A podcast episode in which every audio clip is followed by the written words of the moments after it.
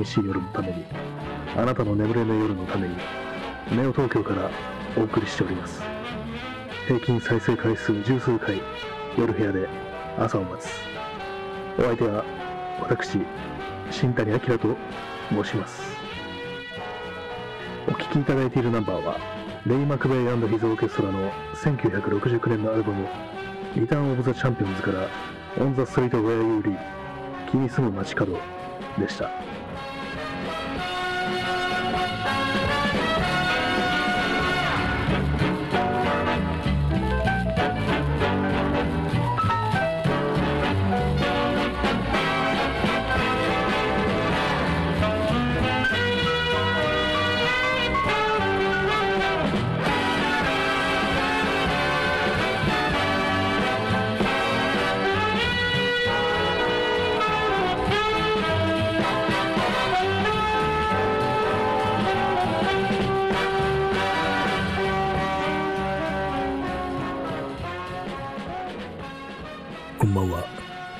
村上春樹の大丈夫じゃない部分が、ポッドキャストにアップロードされちまったんだ。第175回、始まりました。はい、えー、というわけで始まりました。第175回、本日は3月の20日、時刻は、現在時刻です。現在というか、私の現在時刻は、23時41分です。今日はちょっと遅くなりましたけども、始めます。えー、本日あのお便りをいただいているので、そちらからいただい、いきたいと思います。ラジオネーム、クワントリルさん。こんばんは、新谷さん。こんばんは。シビルガンの話、興味深く聞かせていただきました。この話を聞いていて、南北戦争において、南軍のいわゆるゲリラは、10代の少年が多かった、という話を思い出しました。確か、ローレンスの虐殺を指導したブッシュワーカーと呼ばれるゲリラたちも10代の少年が主力だったと記憶しています。その年若さ、物事に対するある種の純粋さ、倫理、理想的価値観への経験と考察の薄さが戦争遂行における効率性と結びついたとき、残酷さに変容したのではと考えると、今の時代に追求される効率もまた自分たちに残酷さを宿らせるものなのではということを考えたりさせられました。シビルガン、機会あれば自分も見たく思い、そのような知的誘導のあるラジオ放送、ありがとうございました。はい、えーありがとうございました。やっぱりそうなんですね。南軍のいわゆるゲリラは10代の少年が多かった。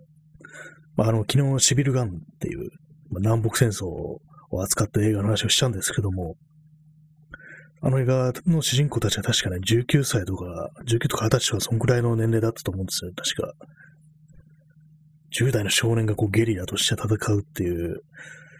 そういうことが、まあ、その時ザラにあったということみたいですね。その時、まあ、ローレンスの虐殺っていう戦闘に関係ない、こう、まあ、武装してない、兵士じゃない人たちをたくさん殺した、虐殺したっていうような事件が起きたらしいんですけども、まあ、その時、もう、まあ、10代の少年たちが主力だったっていう、まあそういう非常になんか嫌な話ではあるんですけども、若さ、純粋さ、そういうものがこう、使いようというかね、なんか、非常になんていうか、そういうところに利用されてしまうっていうようなことがあるのかもしれないですね。まあ、それが今でいう、今の時代に追求される効率もまた、まあ自分たちに残酷さを宿らせるものなのではという、まあそういうことを、まあ、そのクラントリーさんは考えたということであって、確かに、そうですね。これはもうすごくあるっていうふうに思いますね。今の時代の、まあ、いわゆる資本主義的なね、資本主義のソルジャーとして戦うために、こう、そういう残酷さを内面化していくなんていうことはすごくザラにあるような気がしたりしますね。なんていうかこう、詐欺師っていうかね、特殊詐欺みたいなのをこうやってる人間たちが、こう、なんですか、もうオレオレ詐欺みたいなそういうのやってるのが、こう、まあ、割と若い若者だったりっていう、ね、そういうことがまあ、結構あったみたいですけども、なんかあったみたいですこですけどもっていうのはなんかこう、私のね、同級生で結構前、昔の話ですけども、そういうふうに捕まったのがいたんですよね。まあ、まさに、そう悪いことして。まあ、そういうようなことがまあ、あり得ると。その純粋さというものと残酷さというものの近さっていう感じですかね。効率っていうものがこう、人間を残酷にさせるっていうのは非常になんかよくあるっていうか、なん今のこの時代だと、そっちの方がなんか普通になってるというか、それこそあるべき姿っていう、資本主義的にはね、こうあるべき姿っていう、そんなね、情なんてね、クソくらいって感じで、金になれ何でもいいんだっていう、そういうような感じの人間、非常にまあ、特になんなんていうか、この一年でさらに増えたような気もするんですよね。それまでは、これまではそういう方向に寄っていかなかった人たちも、だんだんだんだんと少しずつ少しずつそっちの方に傾いていって言ってるんじゃないかみたいなね、そういうことをたまに感じることがあるんですよね。まあ、なんでかっていうと、まあ、そういうような、まあ、いろいろ人の話だとか、まあ、それこそネット上の論調だとか、そういうものを見て、論調っていうかね、論というまでいかなくても何十か、何でもない、こう、話とかね、世間話みたいなものからそういうようなものをね、感じ取ってしまうようなところがちょっとありますね。非常に嫌な話ですね。全然この、その、虐殺って言ったら、まあ人殺しっていうことで、すごくハードルが高いから、まあ自分たちに関係ないかな、なんていうふうに思うけど、そういう、まあ、残酷さっていう面で見れば、こう、今の時代に生きてる自分たちもあんまり変わらないのかな、なんていうふうに思ったりしますね。結果としてこう、暴力によって殺すわけではなく、こうまあ、経済的に人と死に追いやっていくみたいな、なんかそういうようなことが非常によくあるんじゃないかな、なんていうふうに思ってしまいますね。機会があれば自分も見たく思い、そのような知的誘導のあるラジオ放送ありがとうございました。えーまあ、そうですね、あの知的誘導という、ね、そんな、そこまで言っていただけると大変ありがたいというかね、嬉しいですけども、結構このシビル眼底が自分の、もう相当前に見たんですけども、結構何か残ってるんですよね、心に。あんまその後、その南北戦争について、特にまあ詳しく調べたっていうことはないんですけども、やっぱりそういう残酷さ、残忍さ、暴力っていうものの帰結みたいなね、なんかそういうのを非常によく、なんか折に触れて思い出してしまう映画ではありますね。そういうわけで、まあ、お便りありがとうございました。まあ、そんな感じで始まった175回ですが、今日はですね、あの、外に出てました。出かけてました。まあ別に出かけてるのが珍しくいいわけではないですけども、まあ、あの、この間、あの、レンズをね、こう、大昔の古いレンズを買ったんですよ。それは、あの、大判カメラっていうね、もう、あの、昔の形ですよね。あの、よく頭に黒い暗幕みたいなのを被って撮ったりするっていう光景を、皆さん、まあ、なんか、何らかのフィクションとか、まあ、歴史的資料とか見たと思うんですけども、そういうようなカメラに使われるレンズで、なんでそんなもん買ったかっていうと、なんか面白そうだったからって、前、前から気になってたっていう、それだけなんですけども、で、まあ当然のことく、まあそれ大昔のレンズなんで、今の、まあ私が使ってるのは、まあ、デジタルカメラです。しかも、その、フルサイズのミラーレスっていうやつなんですけども、それにはまあ当然のことくそのままくっつかないわけなんですよね。で、まあピントが合う風にセセッティングするのもかなりまあ結構めんどくさいというか、その一般的なこう、一眼レフだとかね、そういうものとかとは違うので、こうまあ、なんかいろいろやんないからこう使うことはできないんですけども、そういうのがなん、そういう、なんていうかね、こう、工作みたいなのをやってみたいな、なんていうふうに、前々から思ってて、まあ、たまたまこう安く出てたんで、試しにちょっと買ってみるかみたいな感じで、そう、自分のこう、今で、あれやろう、これやろうと思ってたことのうちの一つであるね、そういう、まあ、レンズの改造というか、まあ、セッティングみたいなね、ことをやろうかななんて思ってるところです。まあ、で、それでそういうのに使える、こう、部品みたいなのないかなと思って、いろいろこう、中古屋だとか、そういうところに、カメラ屋に、今日探しに行ったんですけども、中央線沿線の中古カメラ屋、カメラ屋のぐるっと回る感じで、ぐるっとっていうかね、まあ普通にまあそれぞれ回ってる感じで見てきたんですけども、あとハードオフですね。ハードオフにもなんかいろいろジャンクっぽいのに、なんか使える素材はないかみたいな感じで探しに行ったんですけども、まあ結果として何も、そう、有用なものは見つからずって感じで、買わずに帰ってきました。でもなんか、思ったんですよね、その、まあ、中古屋もそうです。中古カメラもそうですけども、ハードオフとか見てても、なんかこう、あんま物がないなっていうふうに思ったんですけども、何なんですかね。売る人がなくなってるのか、それとも結構売れてるのか、何なのかよくわかんないんですけども、前はもう少したくさん、こう、いろいろあったよなと思うんですけども、なんか今日っていうか、まあ、最近あんま物がないっていうふうに思って、何か、何かが始まってるのであっていうふうにちょっと思ってしまいましたね。まあ、そういう感じで、こう、まあ、ついでだから、こう、吉祥寺も行ったんで、吉祥寺のハードオフとかも覗いてみたんですけども、まあ、ついでだからって感じで、井の頭公園行ってみたんですけども、ベンチとかいろいろありますよね。まあ、もうそろそろ花見の季節だってことで、まあ、こう、いろいろ警戒されてると。警戒というとあれですけども、まあ、やらないように、こう、してほしいわけですよね。まあ、国の方は。まあ、そういうわけなんで、ベンチとかそういうのあるところが全部、こう、柵っていうかね、ネットみたいなので覆われてて、立ち入り禁止になってましたね、今日見たら。だからまあ、当然のごとく、公園で花見をしてるっていうような人は一人もいなかったんですけども、まあ、公園にはね、そんなに、まあ、人いなかったんですけども、それ以外の街にはね、かなり、こう、かなりというかね、すごいたくさん人がいて、これはやばいのだっていうふうに思いましたけどもね、まあ、そのやばい奴らのね、一人なんですけどね、自分が。私もそういう街に出てるわけですから、まあ、ごちゃごちゃ言えないんですけども、結構これはなんか、やばいななんていうふうに思ったんですよね。去年もね、去年の今ぐらいにも、ちょうど、吉祥寺に行って、まあ、桜咲いてましたけれども、まあ、その頃はまだこう、今ほど警戒してなかったっていうか、コロナに対して、そういう感じだったんで、まあ、当然ごとく、まあ、花火とかやってる人もいたし、まあ、自分もその公園をね、いろいろ徘徊したんですけども、もう帰ってから、これはちょっとやばいな、というふうに思ったんですけども、まあ、一年経ってなんかあんまりこう変わらないような、ね、行動を自分が取ってしまってるなっていうふうに、ちょっと思ってしまいましたね。まあ、公園にはまあ人がいなかったんですけども、街にね、たくさん人がいたんで、まあ、ちょっといかんなっていうふうに思いましたね。まあ、とはいえ、あの、飲んだりとか、飲んだり食べたりは、まあ、外ではしないようにしてるんで、それはあれなんですけども、なんか結構ね、いろんなね、お店がこう、結構繁盛してそうな気配でしたね。お酒飲んでる人もまあまあ、いたみたいですね。なんなんていうか、まあ、それは自分の見た限りの様子ではあるんですけども、実際まあ、ごくごく行ってるとこを見たわけじゃないですけども、いろいろお店入ってて結構ね、なんか飲んだり食べたりしてるっていうような空気は、街の様子から感じましたね。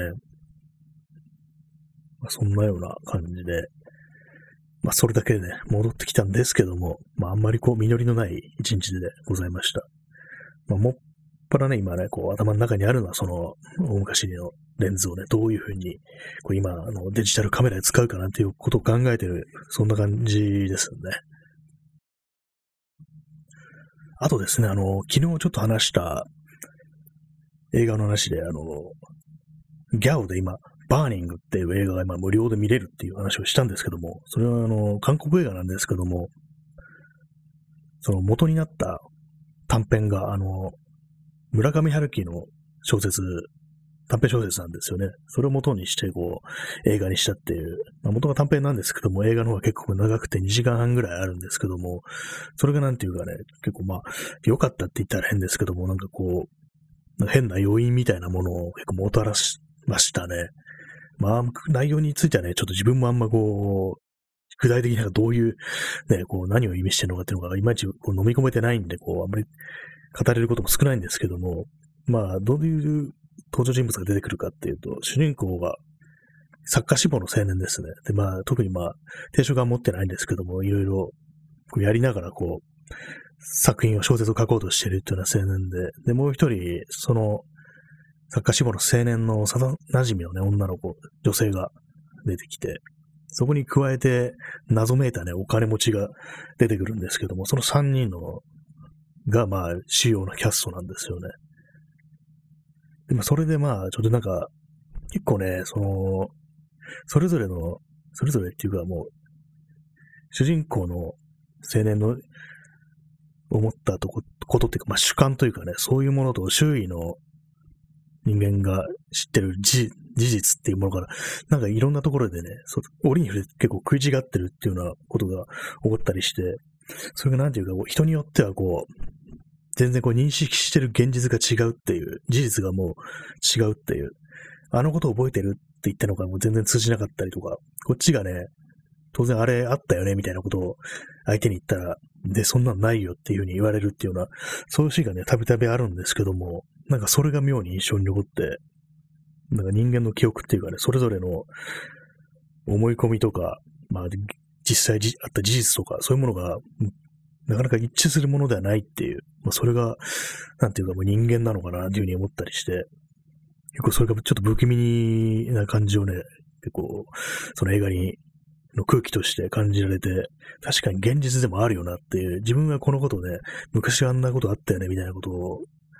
それこそまあ、大昔からね、付き合いの長い友人とかに行ったりすると、で全然知らんわ、みたいなね、なんかそういうようなことがね、結構自分もあったりして、で特にあの、小学校低学年の時に、そういえばあのクラスにさ、なんとかってやついたよねっていう話をしたら、え？って、ね、言われたことがあって、その時まあ3人で、まあ3人とも小学校の同級生なんですけども、それいう話をしたら、あの、その、あい、なんかあの時、ああいう、こういう名字のやつ、いたよねって言ったら、二人とも、いや、そんなんいないよって、お前の頭の中だけにいるんじゃないのっていうようなことが、言われたことがあったんですよね。なんかそれを急に思い出してしまって、なんか変なね、こう、ちょっとザーザーした気持ちっていうか、その、なんていうか、噛み合わなさっていうのがなんか非常になんか怖く思えてきて、まあ、その現実っていうかね、事実をちゃんとそんなに、ね、認識できてないっていうのは、まあ、ちょっと、ね、裏を返せばこう自分が人にやったひどいこととかもね、綺麗さっぱり忘れてしまっているのかななんていうふうに思ったりして、そういうようなね、ことをね、ちょっと考えさせるようなね、かなり不気味な映画で、まあ、実際もう、映画の終わり方とかも、自分にとってなんていうか、こう、どう解釈していいのかあんまりよくわかんないなっていうところがあって、でもあの、村上春樹の原作は読んだことないんで、ちょっと、ど、どのくらい一致してるのかわかんないんですけども、まあ、映画の方はとにかくそういう、ね、終始なんか不気味な空気というか、変なね、感じで進んでいくんですよね。まあ、皆様、興味があったらちょっとね、まだ3月いっぱい無料なんでね、概要欄にリンクを貼っておきますので、こう、興味があったら見てみてください。あれですね、なんか最近、というかもうここ数日なんですけども、またね、なんか喋るときね、こう、なんか口がなんかくちゃくちゃ言うようになってきたなっていう、そんな気がして、またなんていうかこう、あんまりこう口が回らないようになってきた気がします。このポッドキャストをね、続けることによってこう、あんまりこう人と喋らなくなっても、ある程度はこう、その喋りっていうかね、こう、トークのね、流暢さ、流暢さっていうものをね、少しキープしておけるかなと思ったんですけども、まあそうは言ってももともとそんなね、こう、おしゃべりの得意なね、タイプでもないですけども、なんていうかこう、あんまりこう、もごもごしたりとか、こう、くじごもったりとか、そういうことしなくて済むかなっていう、まあこれが、この放送をやるってことがこう、なんていうか練習みたいなね、訓練みたいな感じになって、トレーニングになって、そういういい作用もあるかなと思ったんですけども、まあ、それがなんていうか、まあ、最近あんまこう、なくなってきてて、またなんかちょっともごもごするというかね、なんかこう、滑舌が悪くなってきてるような、そういう気がして、あと、あれですね、なんか息継ぎとかがなんかうまくいかないような感じで、やっぱりこう、あれですね、ある程度こう、毎日毎日喋ったりしないといけないのかなというふうに思ったりしますね。まあ、ここ最近は、たまにこう、こうまあ、ポッドキャストやらない日もあったりっていう感じで、その辺でこう、なんていうんですかね、少しなまってきたかなっていう、体がなまってきたみたいな感じで、そういうのがあるかもしれないですね。まあ、そんなようなね、話を今日は、またなんか、最近ちょっと頭が回らないような状態で、なかなかこう言葉が出てこないような感じですけども、まあ、ぼんやりした感じで今日も話してまいりました。何の話をしたんでしたっけ？お便りでね、あの、まあ、昨日のシビルガンという映画についてと、まあ、あの、そうですね。自分の今やってることとか、そんな話したね。結構もう、なんていうんですかね、この、終わり際になると、その日の、その回のそれ何を喋ったのか忘れるっていう謎の、あれがありますね。健忘症みたいなのが。そんな感じで、まあ、20分ほど喋ったところで今日は終わりたいと思います。えー、土曜日ですね。今ちょうど0時になりました。日曜日になりましたね。まあ、皆さんどのようにお過ごしでしょうか。なんか街はすごくたくさん人がいるんですけども、こうインターネット上はとても静かな感じがしますね。まあそんな感じで、本日は5年で終わりたいと思います。というわけで、皆様ご清聴ありがとうございました。それでは失礼します。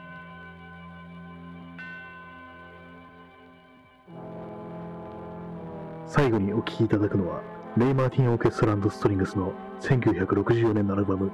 ダンシングアフターダークから3 o'clock in the morning この曲でお別れとなります。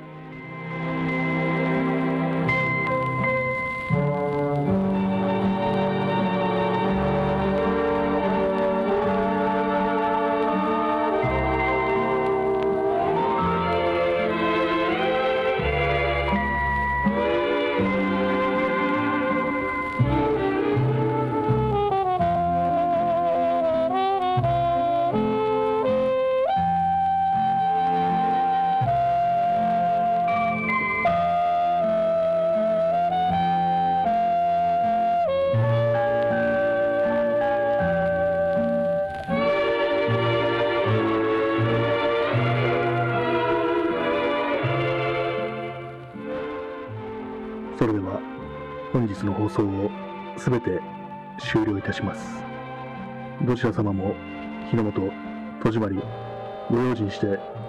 お休みくださいませ。どうか皆様にとって明日という日が良い一日でありますように。2021年のネオ東京から本放送をお送りいたしました。それでは、さようなら。